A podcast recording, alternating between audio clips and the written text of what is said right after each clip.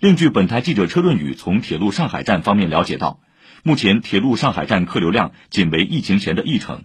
铁路上海站建议交通恢复后旅客在开车前一小时到站候乘即可无需过早到站以免长时间聚集等待。